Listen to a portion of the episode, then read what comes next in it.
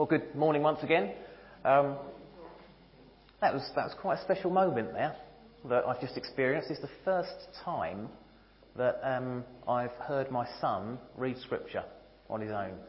He got one of those little cards and he stood with Jo, and I was waiting for Jo just to read it to him, but instead she patiently got him to read word by word, and that's quite a special moment. I, I sort of had a little little lump in my throat there watching that happen because Scripture is important. And Scripture is important to be passed down from generation to generation. We should encourage those around us, especially younger generations, to read Scripture, to engage with Scripture. And so my prayer is that that is the start of many, many readings of Scripture. The passage we're looking at today comes in John's Gospel. And it's talking about Jesus promising the Holy Spirit. And he explains what's going to happen when the Holy Spirit is given to the world.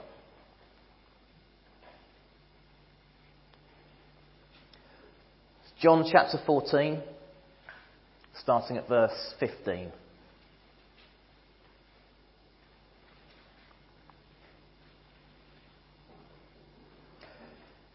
John 14, verse 15. If you love me, this is Jesus speaking, if you love me, you will obey what I command. And I will ask the Father, and he will give you another counselor to be with you forever, the Spirit of truth. The world cannot accept him because it neither sees him nor knows him. But you know him, for he lives with you and will be in you. I will not leave you as orphans. I will come to you. Before long, the whole world will not see me anymore, but you will see me. Because I live, you also will live.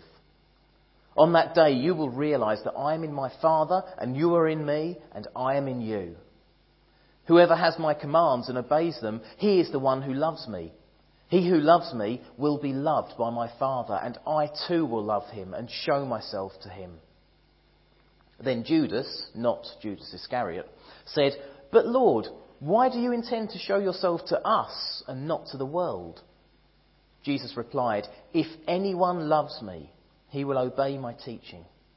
My Father will love him, and we will come to him and make our home with him. He who does not love me will not obey my teaching. These words you hear are not my own, they belong to the Father who sent me. All this I have spoken while still with you. But the counselor, the Holy Spirit, whom the Father will send in my name, will teach you all things and will remind you of everything I have said to you. Peace I live with you. My peace I give you. I do not give to you as the world gives. Do not let your hearts be troubled and do not be afraid. Now, this week, I was working through that passage.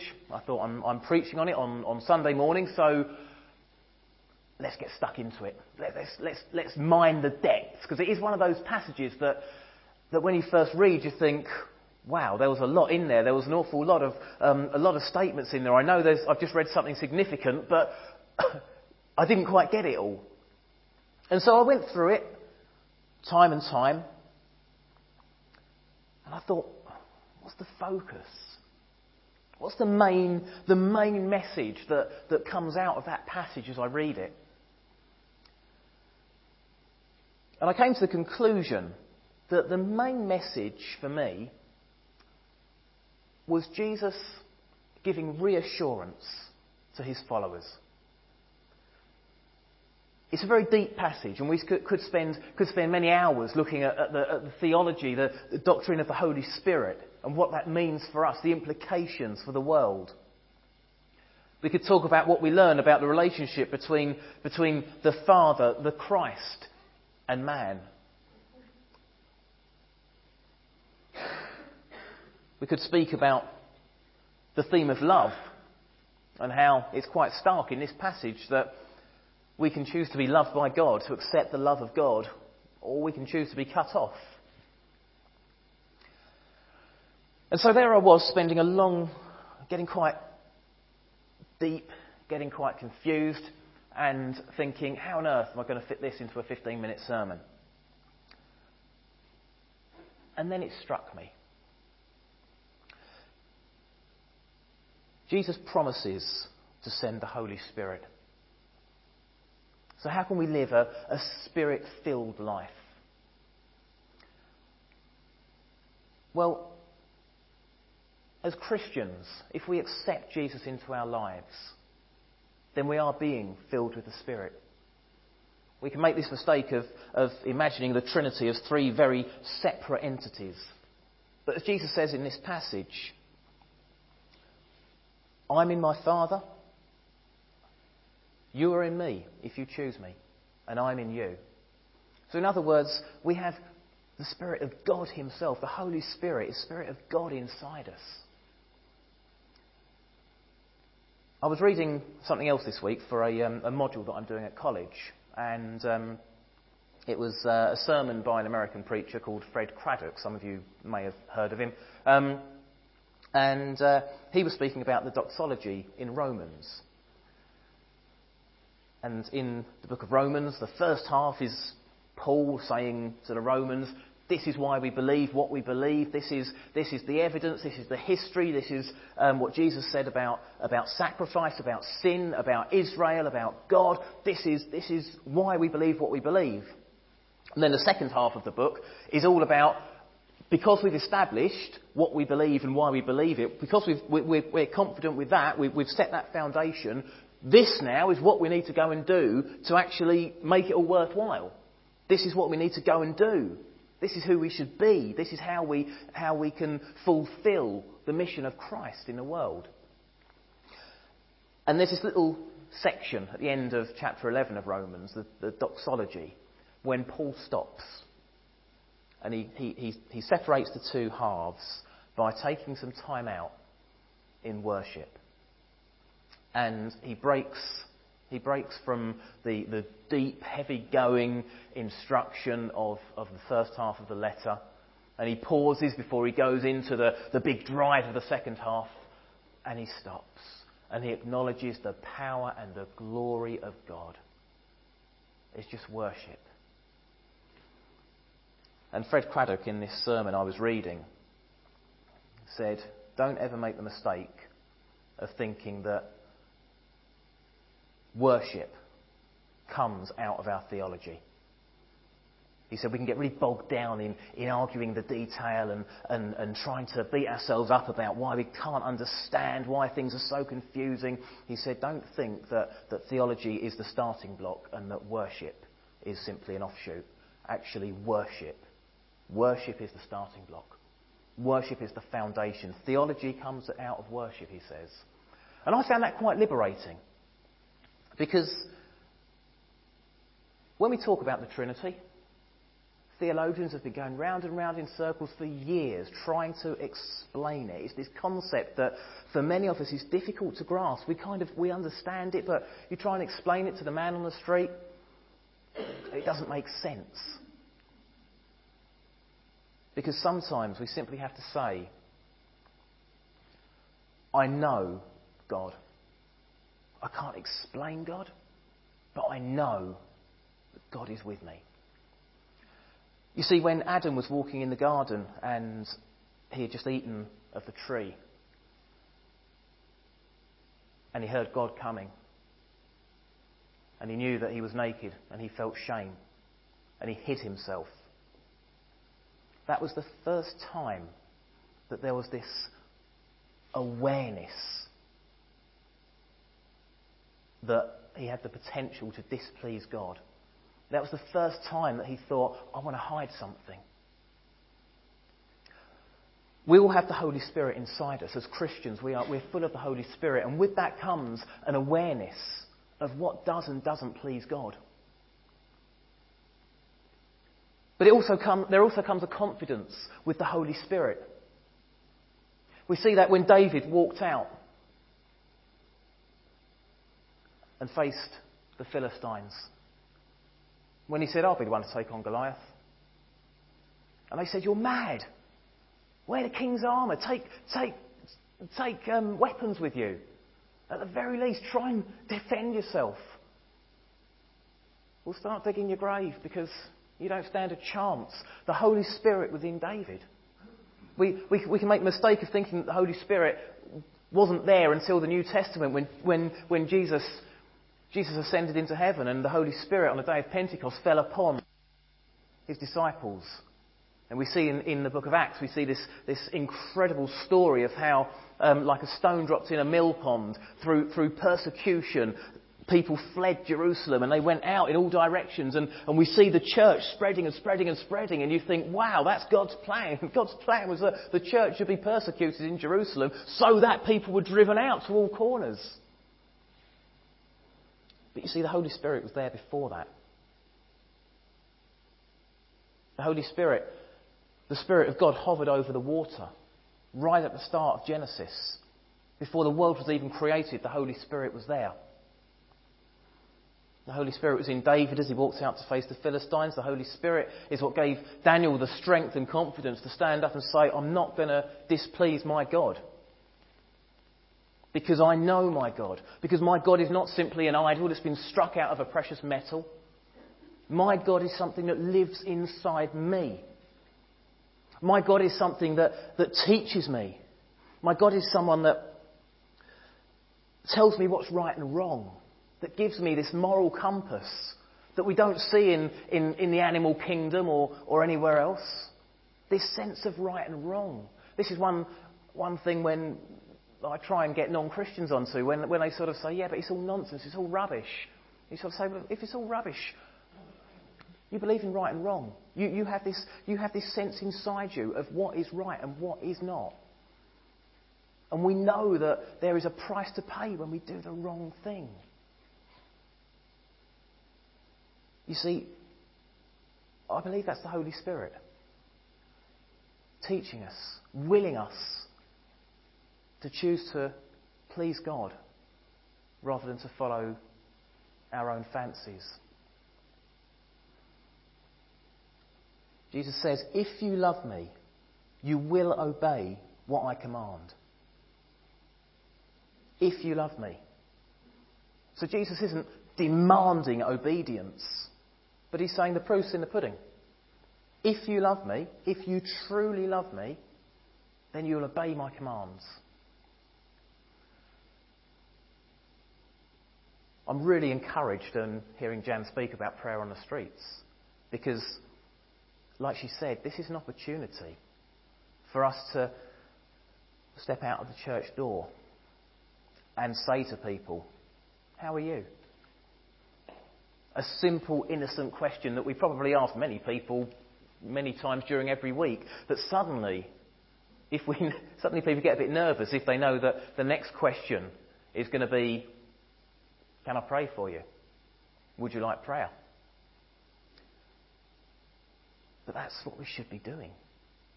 That's what we should be doing. If, we love, if you love me, you will obey what I command. Jesus was all for getting out there and, and showing love to people, doing things. And so I think Prayer on the Street is a really exciting initiative for the church. And I praise God that Jan and John have come into, into membership in our church and, and, and, and really sort of run with this vision to make it happen. And next Saturday morning is going to be, it's going to be great. It's going to be brilliant. Jesus says, You will have another counselor to be with you forever. You see, the Holy Spirit isn't, isn't a short term fix. It's not like in, in heaven one day when Jesus ascended and he had a chat with the Father and, right, okay, well, we better send someone down to, to look after the world while, uh, while you're gone. It's not like that. The Holy Spirit is eternal, will be with us forever.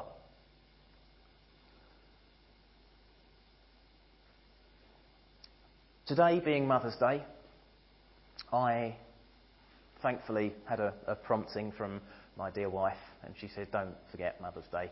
Um, not that I ever have, but she doesn't want to take the risk. Um, and uh, anyway, we're having a think. I was having a little chat with Timothy. What can we get Mummy? And Timothy um, thoroughly enjoys playing cricket. I can't think where, where, where it came from. Um, he thoroughly enjoys playing cricket. And so we were having a little think, you know, we could get flowers, we could get chocolates, but, um, you know, the flowers, the flowers go dry after a week and the chocolates get eaten after 20 minutes. Um, and so we were having a chat and we decided to include mummy in our love of cricket.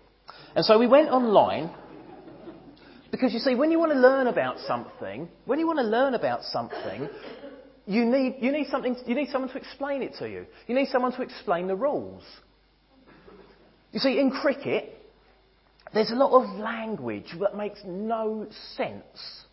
You know, you can turn on the commentary and they can describe the action for five minutes. And there is so much jargon in there that anyone who's never listened or played cricket, they wouldn't have a clue. You know, when they talk about, um, oh, and he's, he's bowled him a googly there. A what? A googly? What's that? And of course, if you, if, you, if you know the game, you know that it's a delivery from a spin bowler. You know it's very tricky to pick up, and often, often a batsman can't quite read it as it's coming through the air. To a normal person, that makes no sense. And so Timothy and I got two books to express our, our love for the lady in our household. The first one is called Cricket Made Simple An Entertaining Introduction to the Game for Mums and Dads. That was the first one. And the second one is called Stumped by Cricket, a mother's translation. So this one has got all the, all the rules, it's got some of the history of the game, it talks about some, some notable players, um, and, uh, and it's got some tips of things that you can say when you're watching a cricket match to make those around you think you know exactly what's going on.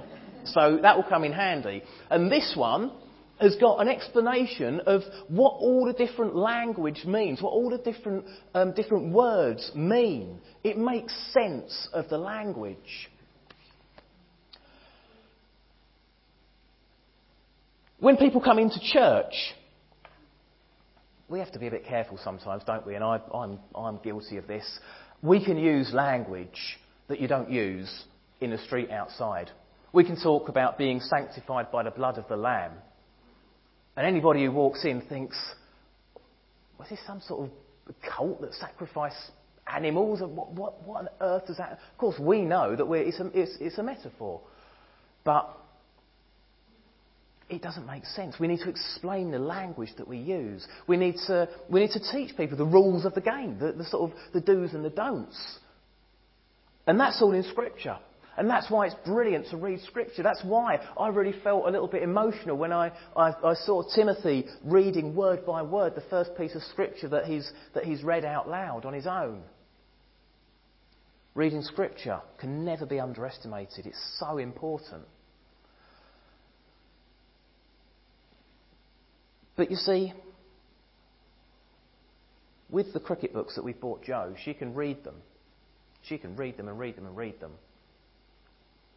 But the only way that she can actually experience the excitement. Don't laugh. the scintillating atmosphere of a cricket match is to go and watch a cricket match. The only way she can understand how difficult it can be to, to spot the line of a ball coming towards you and, and defend it and make sure you don't lose your wicket, or to hit the ball actually to the part of the boundary that you, you're aiming for in the first place, the only way she can, she can realise that is if she comes with me and Timothy and plays cricket.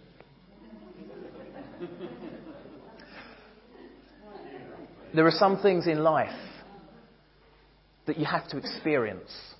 You just have to experience it. You can read all the books, you can, you can think about it, you can envision it, but you have to experience it for yourself. And the Holy Spirit has to be experienced. You see, Jesus, in this passage, he reassures his followers that they won't be left on their own, that he will be with them through his Spirit. In the same way for us today, we know we are not alone. If the Holy Spirit wasn't real and living, then there wouldn't be a church today. We might, we might have we might still have, have a Christmas festival to, um, in the same way that there was a pagan Christmas festival. We might even, we might even recognise Jesus as an important person, like some other religions claim that that's all he was.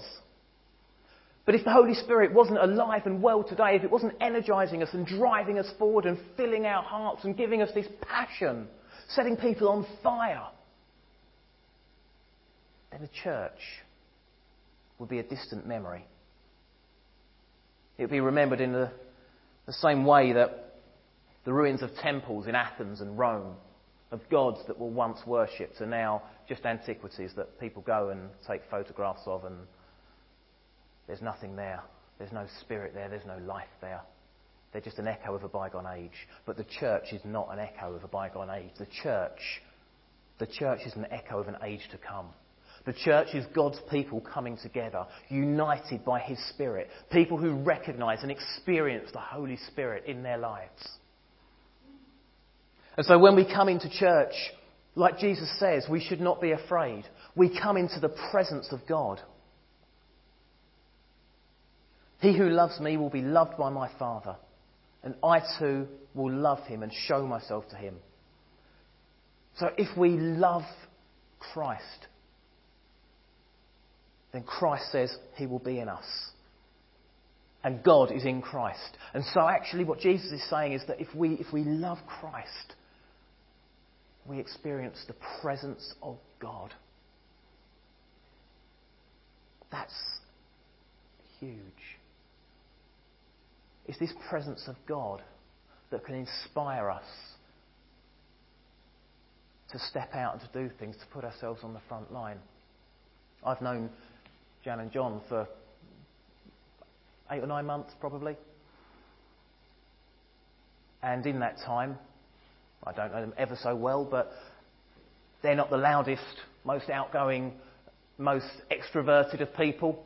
I've never seen them dancing on the chairs during a service. Maybe they do when I'm not preaching, I don't know. But they've been impassioned by the Spirit of God to say, let's put ourselves on the front line.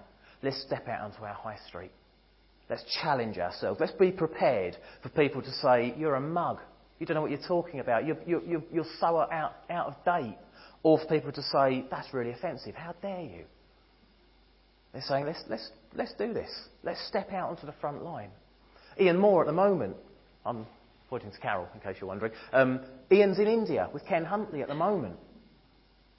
And it wasn't that long ago that he was in uh, the Democratic Republic of Congo. Because he feels impassioned by the people that he's met. He feels driven by the Spirit of God to, to go and to encourage and to preach and to, to share the gospel in those places.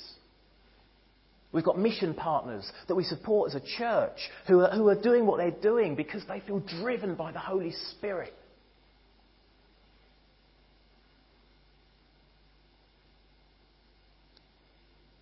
The Holy Spirit is something that we experience. We can learn about the, the life of Christ. We should read the gospel. We should study the gospel. We can learn about God's plan from creation through to, through to revelation. We can learn about the Holy Spirit. But learning about the Holy Spirit is only a part of it. The experience of the Holy Spirit when you feel that, that prompting. It might be a prompting to pray for someone. I had a, I had a, I had a prompting this week where I just, I think, I can't remember what was, oh, that's right, yeah, I was making a cup of tea in the kitchen. And I was just staring out the window. There was a, um, a, a sparrow pecking around on the grass.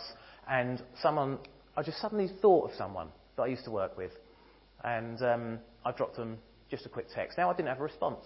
I don't know if that was a prompting or not, but I'm trying to discipline myself when that sort of thing happens to, to contact people, to respond to it. Because sometimes, sometimes it will just be a coincidence. Sometimes it might not be God. But I tell you what, often, often when we contact people because we suddenly feel a, a prompting, something inside us, often that person needs that reassurance. Or it might be that it might be that you overhear a conversation and pray into it. I, there was someone on the train on my way to college on Monday morning um, who was expecting to lose their job that day, and they were on the phone to a friend, it, it sounded like, and they were, as some people are, quite far too open with personal information they should be, bearing in mind they were sitting on a train carriage, and by the end of it, I felt like we were closely acquainted. But I prayed for the guy because he said, I, I wasn't in on Friday, and they let half my team go. I'm pretty sure I'm going to be let go. And he was talking about his fears for his, his children, his wife. His wife was pregnant. And it, it was just one of those situations you thought, wow, oh God, please don't let this guy walk in and, and lose his job. And so I prayed for him. I haven't got a clue who he is. But also, he brings peace. Jesus says, Peace I leave with you. My peace I give you. I don't know about you, but faith is what gets me through the most difficult times in life, the most painful times. Often, when things are going well and it's all, it's all lovely, I think this is good. I've got, I've got life under control. And then suddenly you're hit for six out of the blue. Something happens, and suddenly you're not in control. and suddenly everything seems to start falling in upon you. And you're drowning, you're going under, you can't cope. When someone says, Why do you have faith? I say, Because in those times, in those times, I'm praying and praying and praying. It doesn't solve everything. The, the troubles don't go away, they don't suddenly evaporate. But I feel peaceful.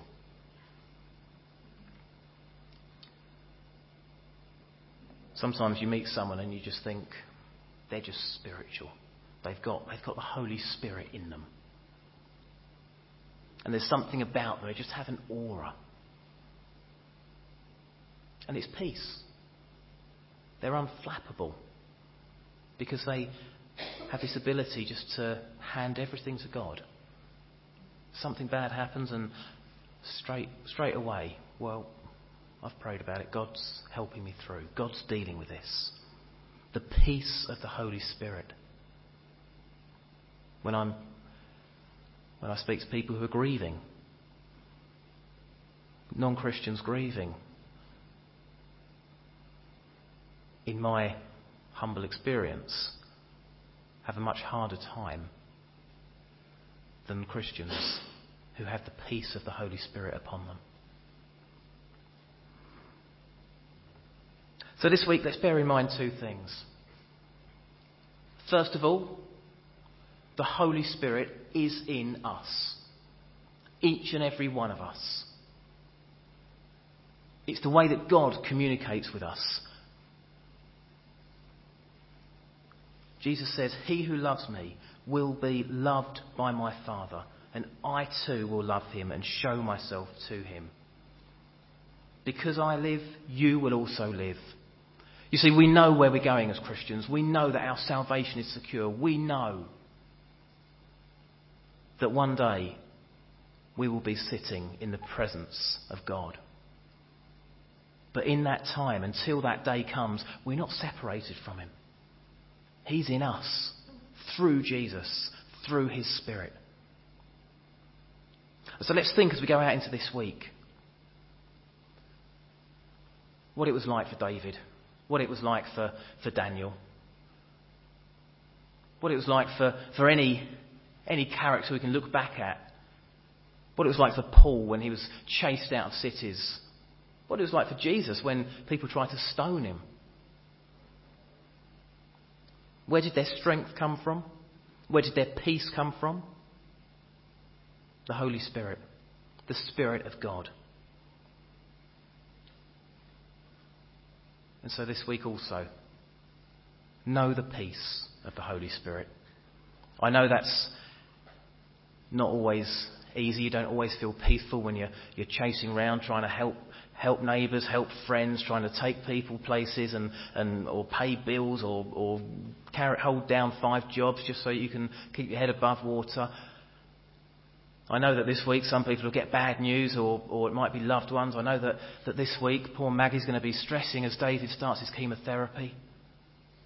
But know the peace of the Holy Spirit. Welcome it. Take a moment to pray for it and then accept it. Our God is not consigned to history. Our God is a God of the present. I am is the name he goes by.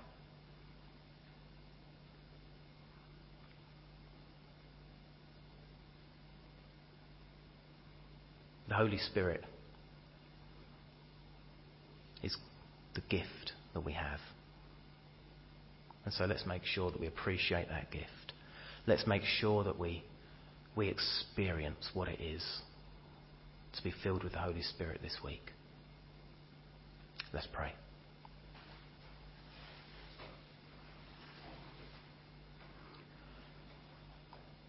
Heavenly Father, thank you for your word.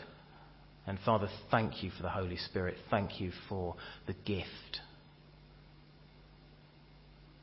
that you've given us. Not, not so that we can be watched and so that all of our wrongs can be recorded, but instead so that we can be loved.